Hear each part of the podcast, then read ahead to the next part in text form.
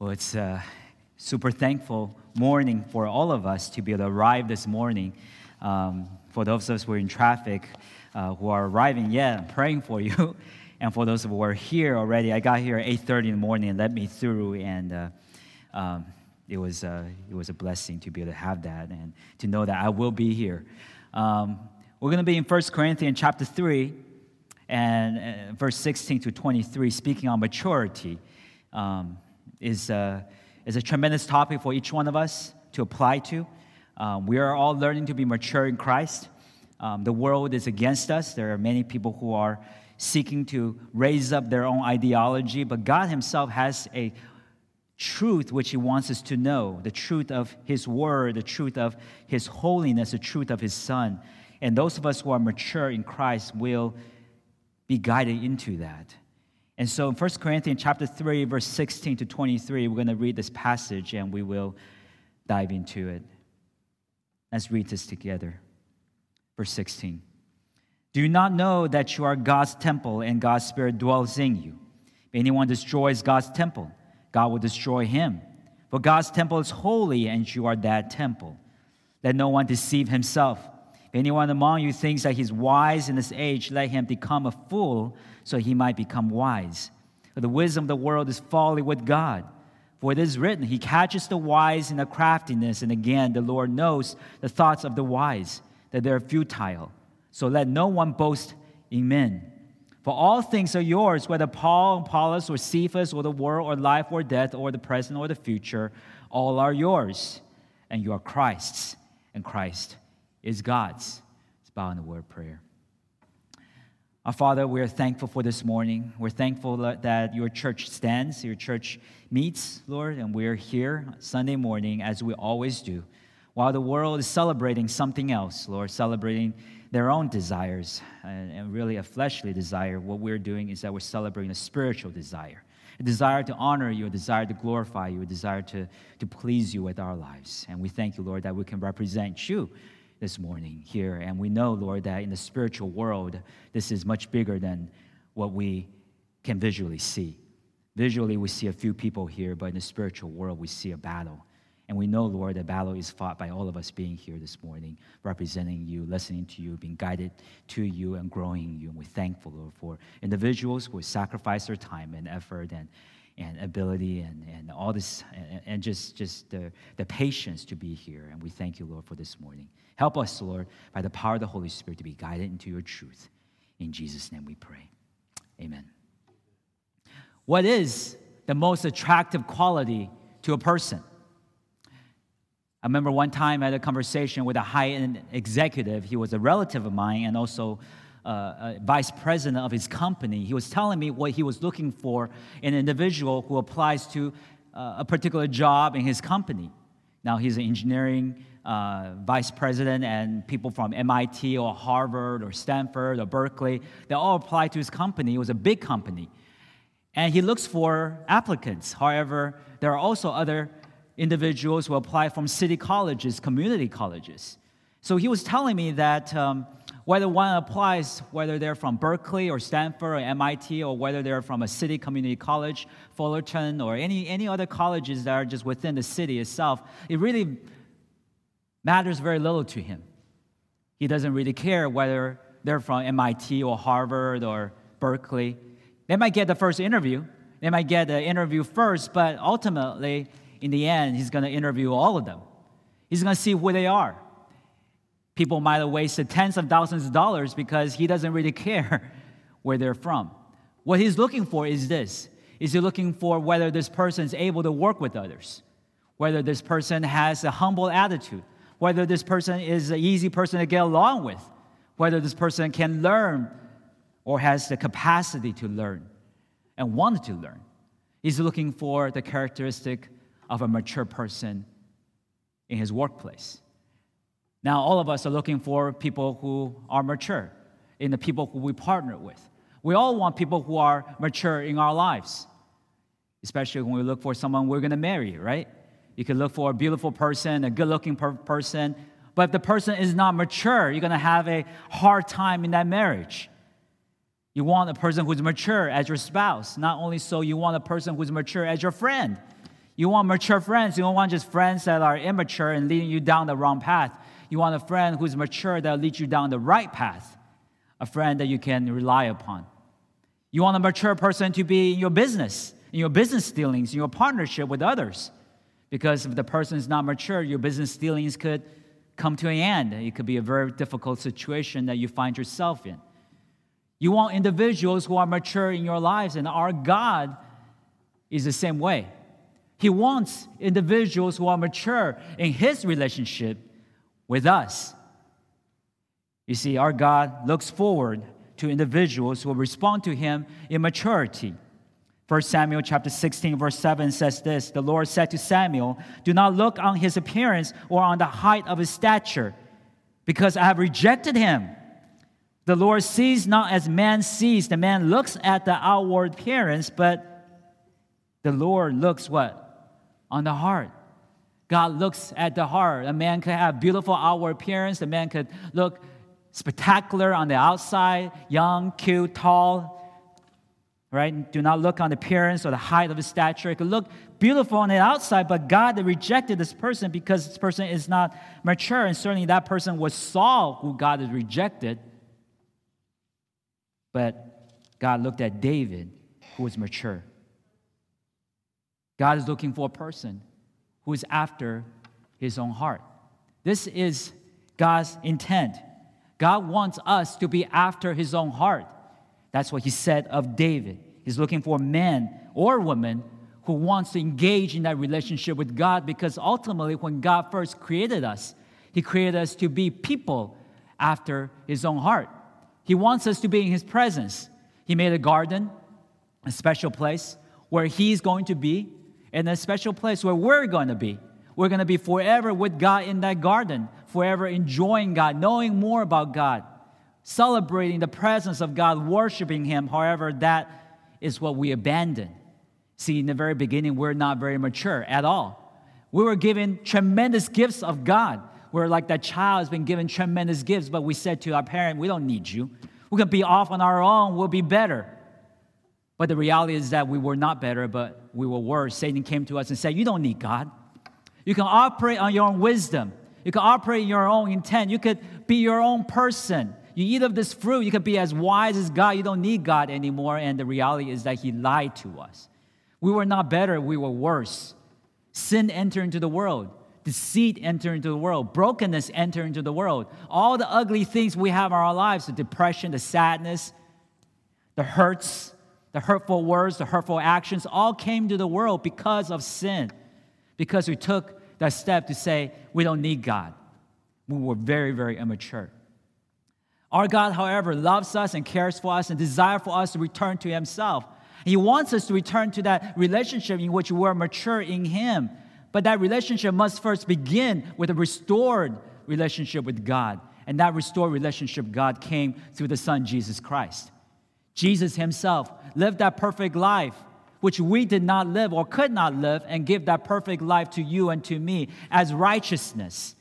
And he died on the cross to pay for the punishment that's due you and due me, which we couldn't pay for because we would be forever suffering in the fires of hell, and that would land us nowhere. But he did it six hours on the cross, paid for the punishment that's due us for our sins. And he died, but he rose again from the dead to show us that we will also rise again with him if we believe unto him. That eternal life, Jesus says in the book of John, begins today in you. He who believes in Christ will not die. Eternal life begins today that eternal life we study today in our Sunday morning Bible study is our maturity in Christ. We get to be restored unto God. We get to progressively become more like Jesus. Even though our bodies will die, our spirit is being renewed day by day. We do have eternal life today.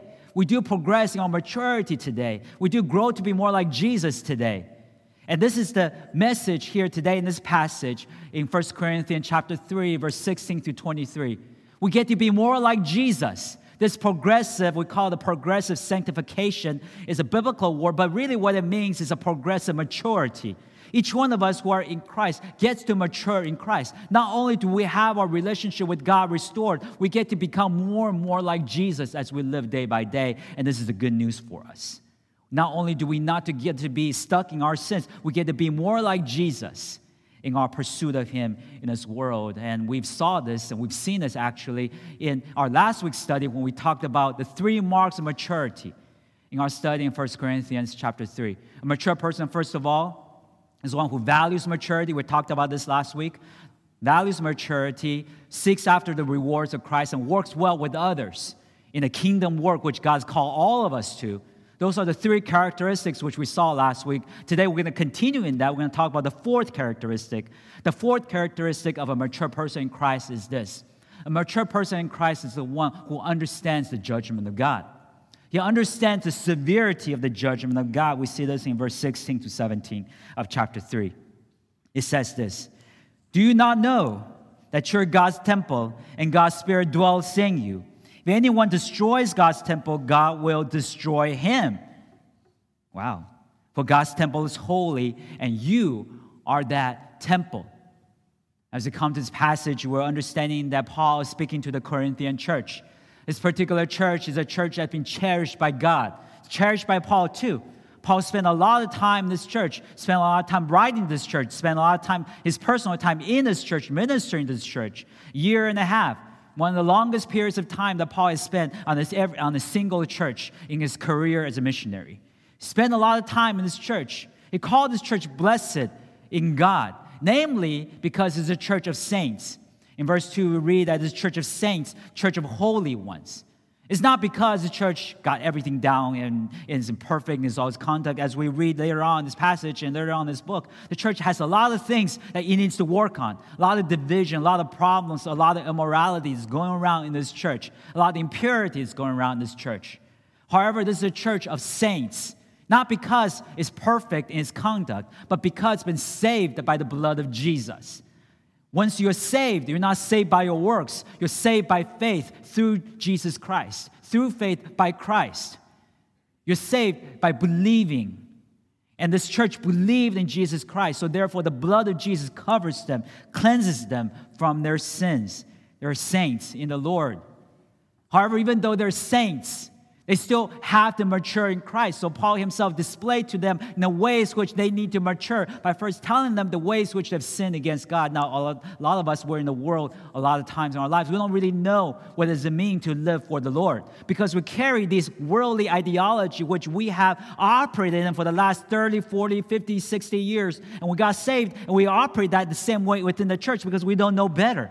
We think that this is the way everyone operates while God actually calls us to operate in a different way.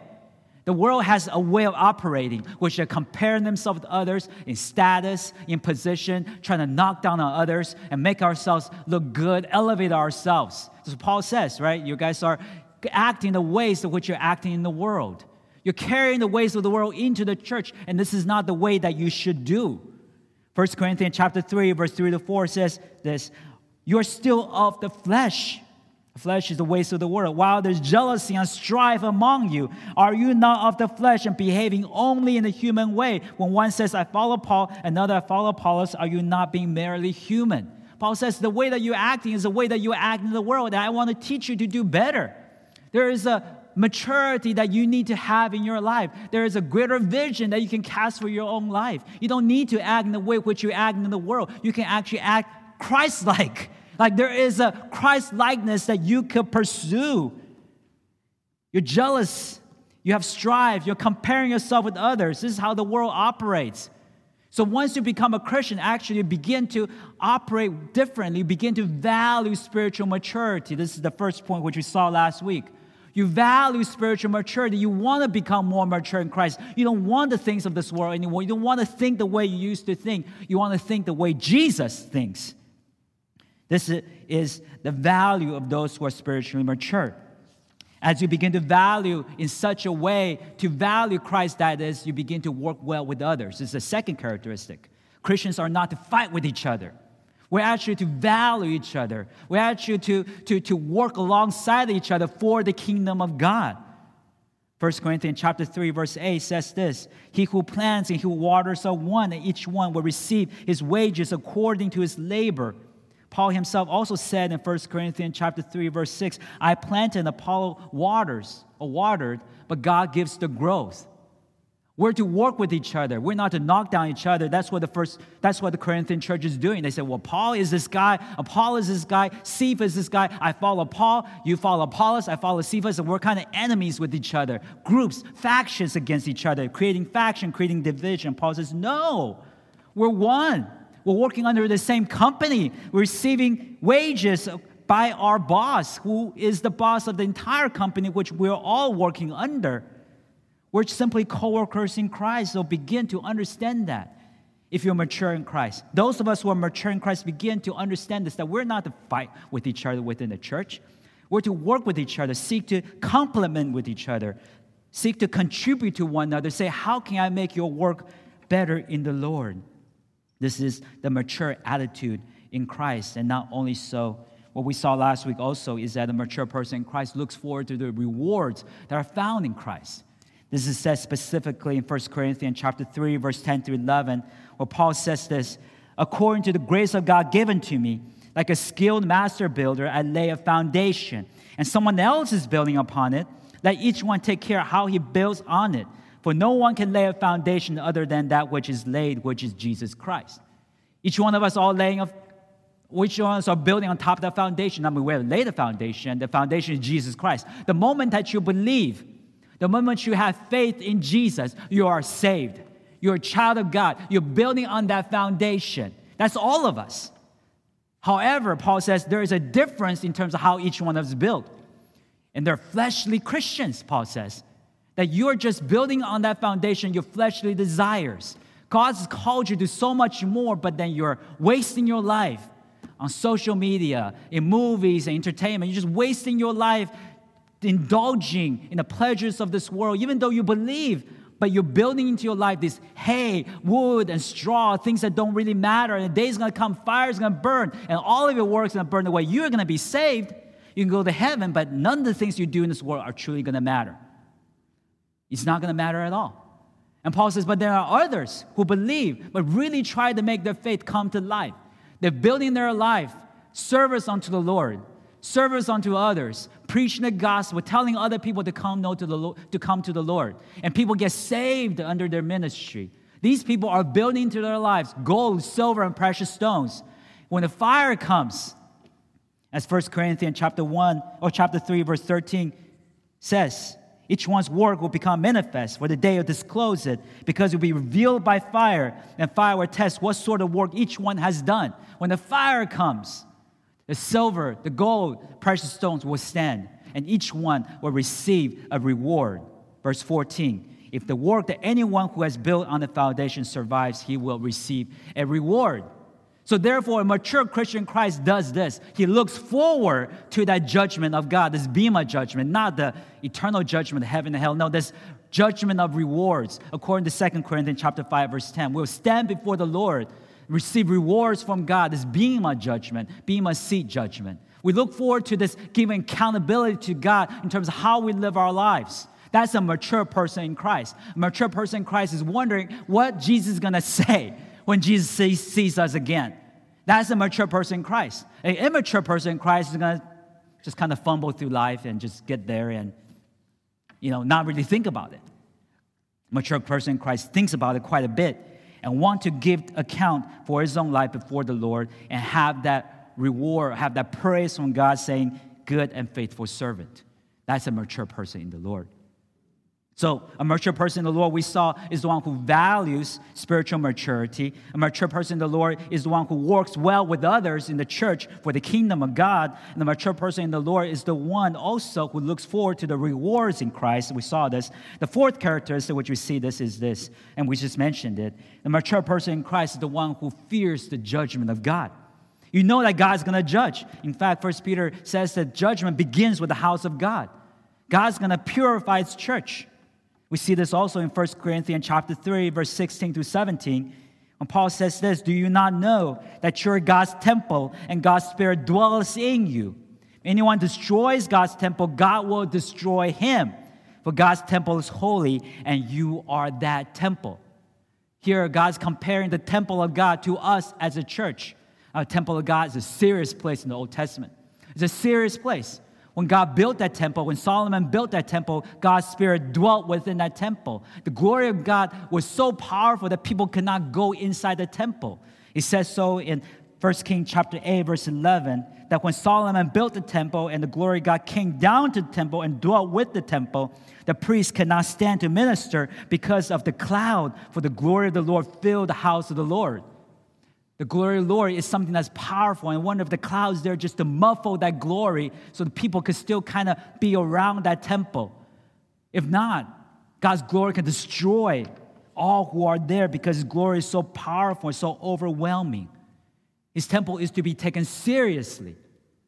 And that is why in Leviticus chapter 10, verse 1 through 2, when Nadab and Abihu, the sons of Aaron, each took his censer and put fire in it and laid incense on it and offered an unauthorized fire before the Lord, which God had not commanded what happened to them. Fire came out before the Lord and consumed them. They died before the Lord. You don't take God's temple seriously, God will destroy you. That's what happened to the people of the Old Testament. Anyone who did not dis- take God's temple seriously, they were utterly destroyed because God is glorious. He demands glory for himself. Now, when it comes to New Testament, there was no need of the temple of God anymore because temple of God has been effectively transferred to us as the church. The Holy Spirit dwells inside each one of us collectively.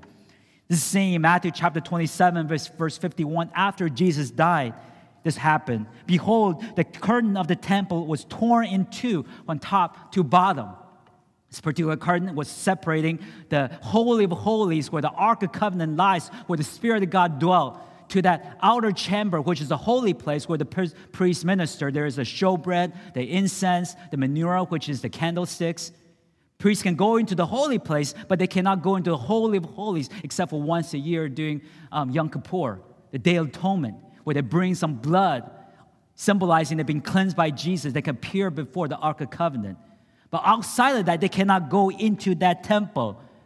That veil which separated that innermost chamber to that outer chamber where the priest can go into was torn in two when Jesus died on the cross. Symbolizing this, that when he died on the cross for you and for me, he opened the pathway for all of us to go in. He is that temple, and we now have become the temple of God because Holy Spirit now dwells in us. He made the pathway. As according to Hebrews chapter 10, verse 19, he says this Therefore, brothers, since we have confidence to enter into the holy place by the blood of Jesus, we have confidence to enter into that holy place, that holy of holies place where the glory of God, the presence of God dwells because the blood of Jesus covers us. We are the temple of God. So the church is the temple of God. That anyone who comes to the church seeking to be divisive, seeking to cause trouble, seeking to bring a different ideology than what the Bible actually preaches, is going to be trouble with God. God's going to destroy him because God wants to purify the church. God cherishes the church. The church is purchased by something that's rather precious, namely the blood of his own son. So God wants to keep the church pure. As verse 17 says, anyone who destroys God's temple, God will destroy him. For God's temple is holy, and you are that temple. This is so evidently made clear in the story of Ananias and Sapphira, right? In Acts chapter 5. Now we have people destroyed by God in the Old Testament. We have people destroyed by God in the New Testament as well when they seek to bring themselves up instead of bring God up within the church of God. This is the elevation of oneself, causing division within the church rather than elevating God and His gospel and His grace. You see the story Ananias and Sapphira when they came to the church and they were giving to the church. Now you can give however much you can give the church. You can give a penny, you give a dollar, you can give ten dollars, whatever you want to give, you can give. God is not a respecter of person. He looks at the heart. However, for Ananias and Sapphira, what they did is this. They came to church, they said, We gave this huge amount seeking for glory for themselves, right? Telling everybody, oh, we gave this, right? I gave this pledge. You see these little coverings, these gold coverings? This is something that we maybe one day would take down. People gave, pledged to this church. And this is, this is a historic church. Maybe we'll take it all down one day. So we gave this much. But what did they do? They didn't. They didn't at all. They didn't at all. Gave that much. So what did God do? God destroyed them. And it's not because they didn't give. I mean, they could keep all for themselves, all for God cares about. right? For all of we care about. And God wants to look at the heart, but what they did is that they lied. They lied and bring division to the church. So in Acts chapter 5, this is what happened to Ananias, the husband. When Peter rebuked Ananias, Ananias heard these words, he fell down and breathed his last. God destroyed him for bringing attention to himself, causing division to the church, division from the will of God, the perfect plan of God, the gospel of God. In Acts chapter 5, verse 9 through 10, this is what happened to Sapphira when Peter said to her, How is it that you have agreed together to test the Spirit of the Lord? Behold, the feet of those who buried your husband are at the door, and they will also carry you out. Immediately she fell down at his feet and breathed her last. When the young men came and found her dead, they carried her out and buried her beside her husband. She died as well because she sought to lie to the Holy Spirit. She elevated herself. Her husband elevated themselves, elevated their, their status, elevated their position instead of elevating God. And if they were successful in doing so, certainly there would be a division to the church because the, divi- because the church is not to be about us in our own accomplishments, but about God. It's about Him. So anyone who seeks to hurt God's church is what God's going to do. God's going to destroy him. Zechariah chapter 2, verse 8 says this For he who touches you, that is the church or the Israel, in this case Israel, but application to us as a church, he who touches you touches the apple of his eye. You have been touching the apple of your eye, you've been jabbing the eye? Were you upset? Yeah, right? You're super upset when you get jabbed in the eye. God says, you know, he who touches God's church, he would try to disrupt God's church, bring different ideology to God's church, preach a different gospel to God's church. It's like you jabbing God in the eye. God's to punch you in the face and get rid of you. God is jealous for his church. He would destroy those who destroy God's church. So we need to function carefully within the God's church. This is not a platform for us as individuals. It's a platform for God and His glory. All of us present, all of us just contribute to the glory of God, and we fade away to the background. That's what we're called to do. In Matthew chapter 18, verse 6, God gave another warning saying this Whoever causes one of these little ones who believe in me to sin, it would be better for him to have a great millstone fastened around his neck and be drowned in the depth of the sea. God's going to judge. These little ones are any one of us. It could be a little child, but it could be a new believer. Anyone who's distracted, drawn away to a different gospel, if you are a child of God, God's going to be jealous for that person. And He's going to destroy those who sought to cause other people to sin. So, here in this church and in Church of Corinth, we find this is what marks a mature person in Christ. A mature person in Christ is the one who understands God is God who judges. There's a judgment of God coming, and we're going to all appear before Him. There's a severity of God's judgment for those who seek to destroy God's church. Not only so, not only is a mature person understanding of God's judgment, a mature person also, which we see here, is the one who rests in the wisdom of God, who trusts in the wisdom of God in his function within the church of God. We're going to see this in verse 18 through 21. And it says, Let no one deceive himself. If anyone among you thinks that he's wise in this age, let him become a fool, so that he may become wise. For the wisdom of this world is folly with God, for it is written, He catches wise in their craftiness. And again, the Lord knows the thoughts of the wise that they are futile. So, Paul himself here is really reiterating a principle, in fact, that which we touched many times in this book already. The foolishness of this world is wisdom to God, and the wisdom of God is foolishness to the world. And the foolishness of God, actually, or the wisdom of this world is actually foolishness to God. It's opposite, it's a dichotomy which is, which is spoken of here. What the world thinks wise is foolish to God because what the world is seeking and pursuing is only temporal. But God's wisdom is humility. God's wisdom is seeking to do His will, obedience to His will, in spite of what the world says and, and what the world is seeking after. The world thinks you're absolutely nuts coming to church, wasting your time worshiping a God that you cannot see. That's just foolish to the people of the world. So God says this don't be deceived. What is foolish in the world is wise to God. What is foolish to God is wise in the world. There's a dichotomy here. Nowhere in the Bible, as you're going to find, nowhere in the Bible, any faithful person in the Bible, any hero of the faith in the Bible is in friendship with the world. The world has not changed. The world is the same world as it is in the biblical account. It's the same world. So, how can you and I think that we could be friends with people of the world and still be pleasing to God. It's never ever happened in Scripture. Never happened. So it's not going to happen to you either. In fact, if you want to be wise in God, you will be considered foolish to the people of the world. You're being enemy with the world. You will be being enmity with the world. So what is wise in God? Paul said this in 1 Corinthians chapter 1, verse 30. Because of him, you are in Christ Jesus, who became to us wisdom from God. Jesus himself is the personification of wisdom. You want to know what it means to being wisdom of God? Do you live like Jesus? Was Jesus friends with the world? No, he was not. He was mocked, killed, and crucified. He was not friends with the world. But this is what he did in Philippians chapter 2, verse 6 through 8. He says this Who, though he was in the form of God, did not count equality with God a thing to be grasped, but emptied himself by taking the form of a servant, being born in the likeness of men, and being found in human form. He humbled himself by becoming obedient to the point of death, even death on a cross.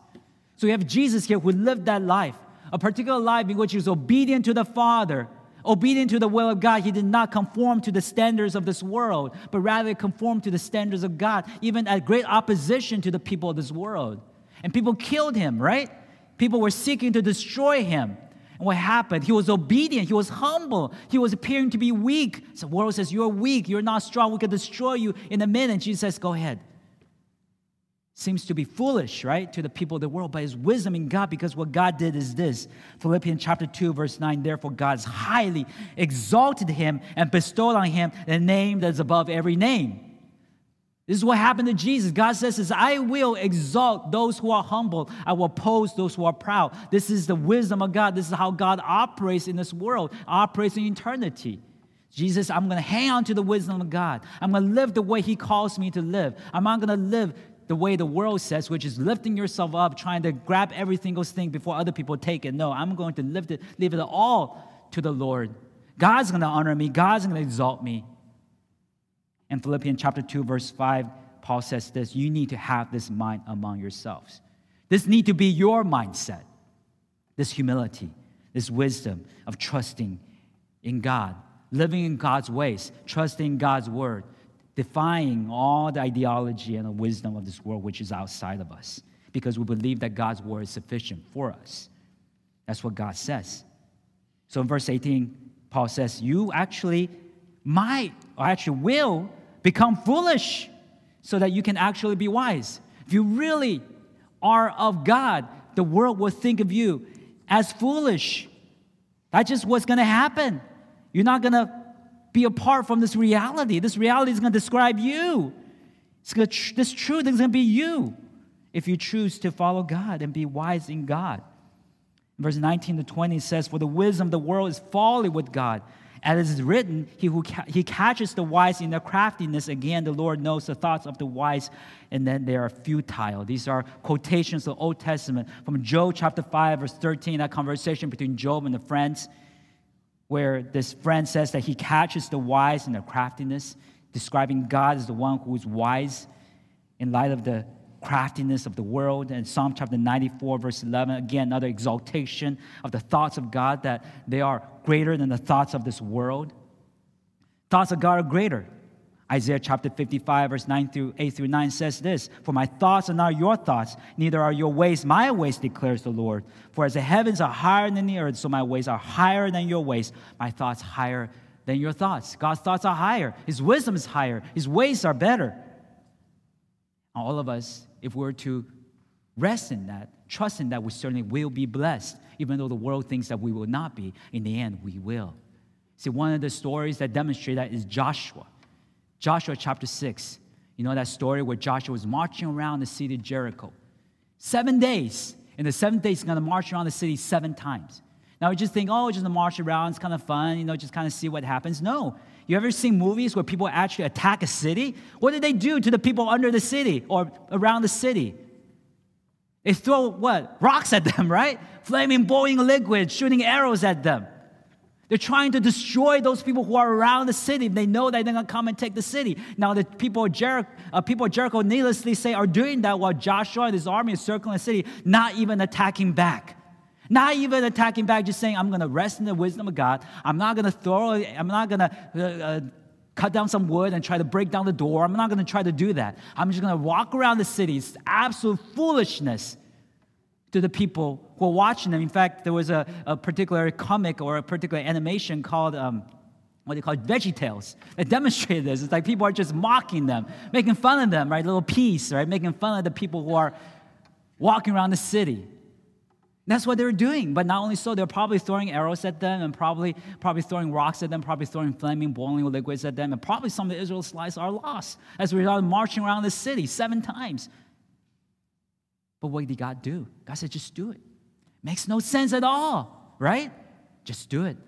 I'm not asking you to understand work through you. And when the seventh day come, they watched them, the city seven times. The last time they marched around the city, what happened?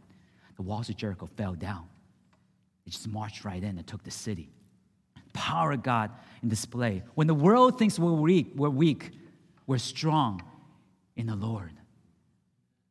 Second Corinthians chapter 4, verse 7 through 10 gives the same principle. When Paul shares the gospel, he says, Our lives is like this.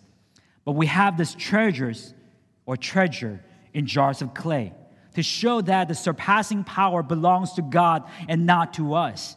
We're afflicted in every way, but not crushed, perplexed, but not driven to despair, persecuted, but not forsaken, struck down, but not destroyed, always carrying the body death of Jesus, so the life of Jesus also may be manifested in our bodies. It says, Everybody try to destroy me. Everybody tried to destroy us because we look so weak. They look at us and say we can just knock them down right away and gospel will be stopped. So we're like these jars, these clay jars with treasures inside because we share the gospel and they try to destroy us, but somehow they just could not. Weird. We don't know why, right? We're afflicted in every way, but not crushed, perplexed, but not driven to despair, persecuted, but not forsaken, struck down, but not destroyed always carrying the body death of Jesus, and in the same way, manifesting the life of Jesus in us. How does that make sense? Only makes sense because the power of God is at work in us, empowering us to do what we could not do in of ourselves. This is something that Paul also said in 1 Corinthians chapter 1, verse 28 and 29. We already saw this. God chose what is low and despised in the world, even the things that are not to bring to nothing things that are so that no human beings might boast in the presence of God. It's God's intent to boast of Himself through us, who are weakened vessels, who are vessels that are considered to be not strong in this world, because God wants Himself to receive all the glory. And if you want to be operating in that power of God, then you need to embrace His wisdom. Not fighting for yourselves, not fighting for your own rights, but trusting in God who will fight through you. This is the wisdom of God. A mature person does this. A mature person rests in the wisdom of God. A mature person we also saw is the one who understands the judgment of God. The third characteristic is this. The third characteristic is this. A mature person is the one who is satisfied in God. A mature person is satisfied in God. We're going to see this in verse 21 to 23. It says this Let no one boast in men for all things are yours, whether Paul and Apollos or Cephas or the world or life or death or present or future, all are yours, and you are Christ, and Christ is God's. Says everything's yours. You guys just millionaires fighting over pennies if you're just fighting with each other. You don't need to be divisive among yourselves. You have more than that. You have been given all the blessings in Christ. You have been given so many things. You don't need to fight over minuscule things begins to talk about the things you've been given. All things are yours. The spiritual blessings begins with verse 22 whether Paul and Apollos or Cephas. See, this church has been fighting over who is to be more respected. And Paul says this you're talking about Paul and Apollos or Cephas, these teachers, they're all yours. You don't need to just pick one. You can pick all of them. They're all yours. Teachers are just properties of God's church. That's all we are. You can learn from all of them. You don't need to fight with each other. They're all yours as long as they're teaching the truth of God. Learn from all of them. Go to the evening service, go to the morning service, go to whatever, right? They're all yours. All yours. Not only so, the world is yours. Verse 22, this is how specific Paul is getting down to. He said, I want to mention to you everything that's yours so that you would not be fighting over minuscule things. You wouldn't be feeling like other people are hurting you, destroying. It's like, you know what, forget it, right? Other people take a dollar from you, you're a millionaire, who cares? You drop the dollar somewhere in Hollywood, you have a million dollars, you're not gonna drive back. Gas money costs you so much. You're like, forget it, right? Forget it. You have a lot. The world is yours. Verse 22. What is talking, talking about? It's saying that you're going to own the world.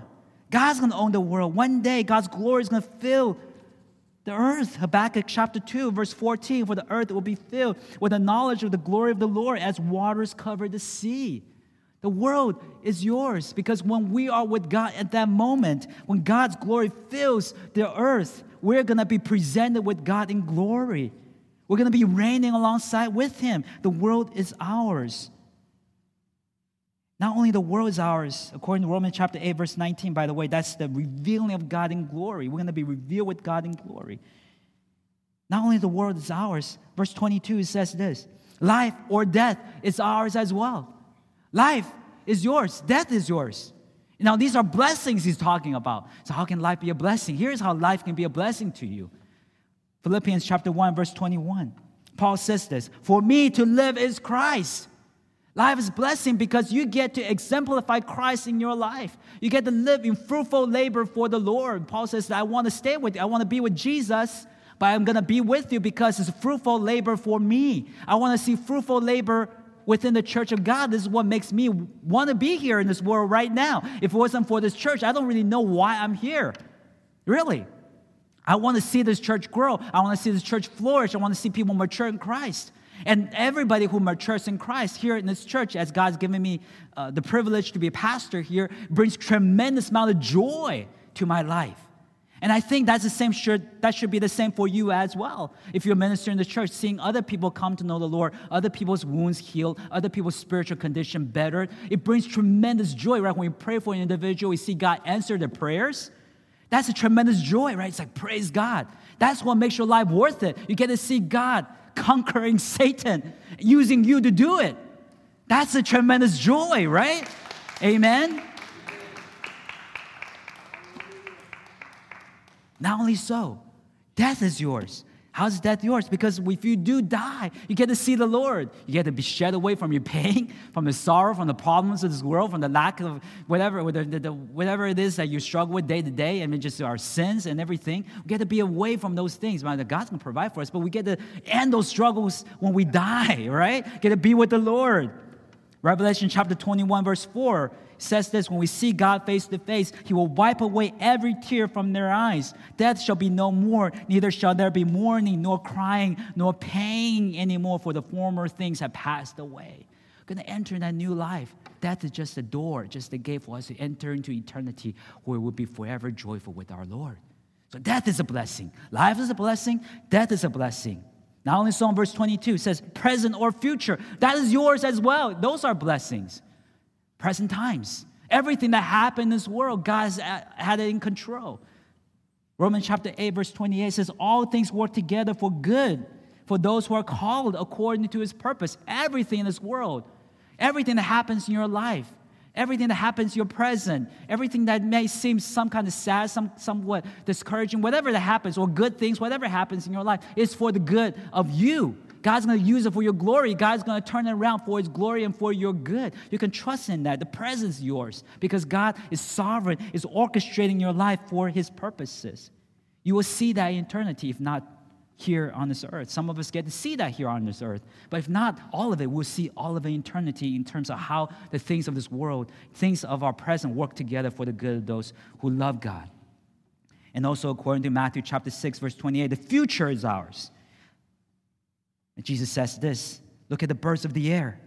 They neither sow, nor reap, nor gather in the barns, and your heavenly Father feeds them. Are you not more valued than they? Your future is God's as well. You may be concerned about the future, and be wondering what you're going to eat, what you're going to drink, how the money's going to come, and, and how you're going to live, and all these things. So God says, Don't worry. I got your future in my hands. I'll take care of you. Look at the birds in the air. They're not worrying, they're not wondering. I take care of them. I'll take care of you. You're more valuable than the birds. The future is yours. Ultimately, all things are going to be Christ. First Ephesians chapter 1, verse 3 says, All things, all spiritual blessings are ours in Christ. And also in Ephesians chapter 1, verse 10, God has planned for the fullness of time to unite all things in Him. That is, all things in Christ, things in heaven and things on earth. Everything's going to be united under the Lord Jesus Christ. There are a lot of things happening in this world which are not under Christ today because Satan is being given partial rule right now in this world by God for the time being. But God's going to stop all that eternity. He's going to bring all things under him. Nothing will not be under Christ. Any, everything will be under Christ. That includes you, me, all the things. In that sense, we could rejoice with God.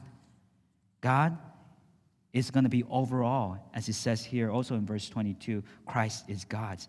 We are all Christ. Christ is God's. Everything's going to be unified together. If we understand these blessings of God, if we understand all the blessings which you've been given, then certainly we would not be wasting our time with ideologies of this world.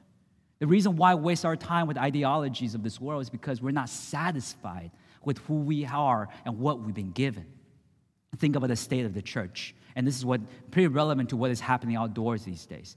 The church largely had been on a decline in America for a very, very long time actual 50, 60 years. The mainline churches, you talk about the Presbyterian Church of United States of America, one of the biggest branch of church in America, we're talking about the denomination, boasting 4.3 million members in 1965, dwindled down to about 1.13 million today, losing 3 million members in a matter of 50 years. Churches are on a decline. People don't go to church anymore. And you would think that's because, oh, we're not relevant. No, the church, Presbyterian Church of United States of America, had tried to be relevant. They did. They were accommodating to the sexual things, the sexual orientation, saying you could be a man if you want to be a man, you could be a woman if you want to be a woman. They were saying the Bible is not authoritative. They were saying all kinds of, they were, they were letting the doors open to all kinds of ideology because why? Because they want the church to grow. Want people to come to church, say, you know what? Uh, we will bend to your ideology. We'll bend to your ideology. Just come to our church. And you know what? They still didn't. That's the sad part. You bend your ideology, you, you, you bend on the word of God, and people of the world just says, yeah, gotcha. I gotcha. But they still don't come to church.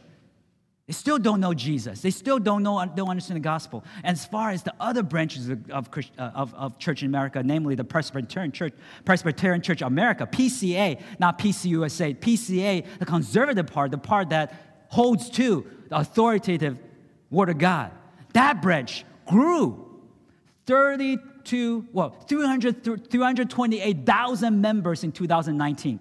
Grew 2019, with all the craziness going on, people come to church because they want to hear the word of God. So you bend to the world. That's how you decline. I don't, I'm not saying that I, know this church will grow. I mean, faithfulness, church can grow, church may not. But I do know how churches decline. Churches decline when you begin to bend to the ways of the world. Now, people do come to the church, I believe, for good reasons the church that grew, that is the Presbyterian, Presbyterian Church America, they grew 324,000 members 2019 because people actually want to hear about the Word of God. Word of God is because there is an innate desire in each one of us. I believe, whether you're a believer or not, there's an innate desire in humanity to want to return to the image of God. There's an innate desire. If you just let the church look like the world, people just say, well, I could just be in the world. I don't need to come to church. But if you proclaim a message that's different from the world, then people actually will come in and wonder, what do you have that I don't have? And there's an innate desire because God made that innate desire, each one of us, when He made us, that we would be in His image. We lost that, of course. We lost that when we sinned against God, when we walked away from Him. And now there's pride, there's sin that's blocking us away from God, and we don't really know how to get back to Him. So people don't really know how to get back to God. That's why the gospel comes in. We need to share with people the gospel. Jesus made a way. He made a way. All you need to do is humble yourself. Amen. You can clap for that. All you need to do is humble yourself and believe. Repent of your sins, believe, and cry out to God to receive, receive you and erase you of the sins which you've done in your lives. That's all that you need to do. The kingdom of God as according to Matthew chapter 5, verse 3, belongs to who? Those who are what? Poor in spirit. Those who are poor in spirit. If you're poor in spirit, you don't trust in your wisdom, trust in your ideology, trust in the education of the worldly philosophies, trusting what God clearly declares, you will inherit that blessing of God. The blessings of God in the kingdom is more than you can imagine and think of. And that blessing is here today with us in this church. Now we look around the church. We're kind of small today because of the parade, and many people are stuck in traffic, and many people didn't get the word that we're going to have a different route coming in. So it's okay. We normally we have more, but the, the, the, reality is no matter how big or small we are, and I, you see the way I preach, I don't care whether, you know, we, we are going to celebrate and have fun, right, together and, and be the body of Christ, whether a lot of people or very little people. That's what we do, right? So Coco does too, right? She's leading worship, the same energy, right? Same capacity we give to all of us because we're not here simply because we are looking at numbers. We're here because we have a spiritual blessing in each one of us that when we gather, we get to enjoy. A blessing which we get to grow in the Lord, a blessing which we get to encourage one another in the Lord, a blessing which we get to offer to one another to cause another person to think about Jesus and to, to grow in Him. These are the spiritual blessings. We get to experience that in our hearts. Whether we're big or small, we get to experience that. This is the spiritual blessing of being gathered together as a church. 1 Peter chapter 2, verse 5 says, Yourselves are like living stones, that are being built up as a spiritual house to be a holy priesthood, to offer spiritual sacrifices acceptable to God through Jesus Christ. That's a spiritual blessing. And so when we come to church, I, you know, I just want to be a blessing to you. You know, I, I don't care about the numbers. You know, but I, this is a lesson for, for you as well. You come, you don't care about the numbers either. You just want to be a blessing to anyone who's here. We're a blessing to each other. The more spiritual blessings we can imagine, give out, or live through here in our church, and we're to take advantage of that here in our gathering this morning. That's a mature person in Christ. A mature person in Christ, what? Is one who's satisfied with the blessings of God. A mature person in Christ is the one who understands that God judges, and a mature person in Christ is the one who, who is wise in the Lord, who takes the wisdom of God seriously. Now, we're called to be satisfied in the Lord. We're called to be satisfied in Him. I consider myself, I end with this illustration. I try to be healthy in my life. I try to eat healthy. I don't always do it. But the reality is that when I'm like prepare my sermon, and I prepare my sermon throughout the night sometimes because I do a lot of ministry work here in the church. I go home, my wife goes to sleep, and they're typing my sermon. And I'm getting hungry at night. You know, obviously you, you, you experience that. I open the fridge, there's food there, and sometimes in the cupboard, the junk foods. I try not to get the junk foods because other people give them to me, and so they're there. That's the temptation. But I try to pick out the good food to eat, right? The, the, the, the lean meats, or if I'm not, not the vegetable, I, I, you know, just there, the fruits, you know, at nighttime. Because when I'm full, then I'm not as attracted to the junk foods that are in the cupboards. The same goes with each one of us.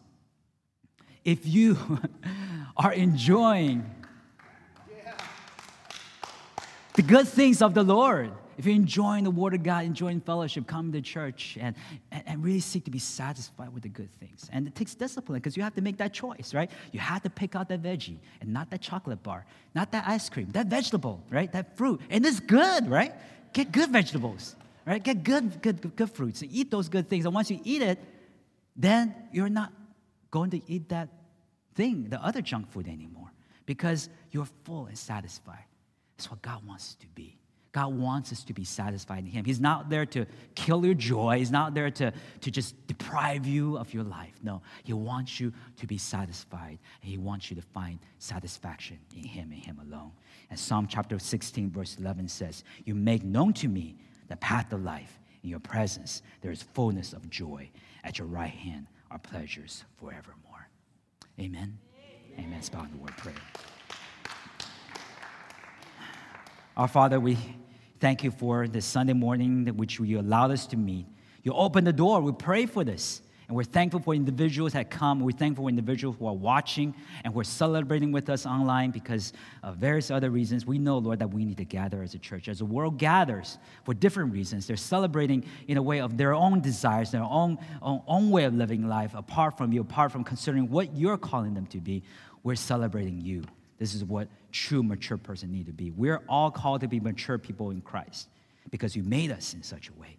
So we thank you, Lord, that we get to have this focus. Help us, Lord, to maintain that focus, not just here today, but in our testimony throughout the week. We know that, Lord, we're going to encounter various other people, and we pray that other people may be jealous, in a way, good jealous of us because they see that we're satisfied with the truth of God, something they don't have, and then themselves want the same thing as well for their own lives.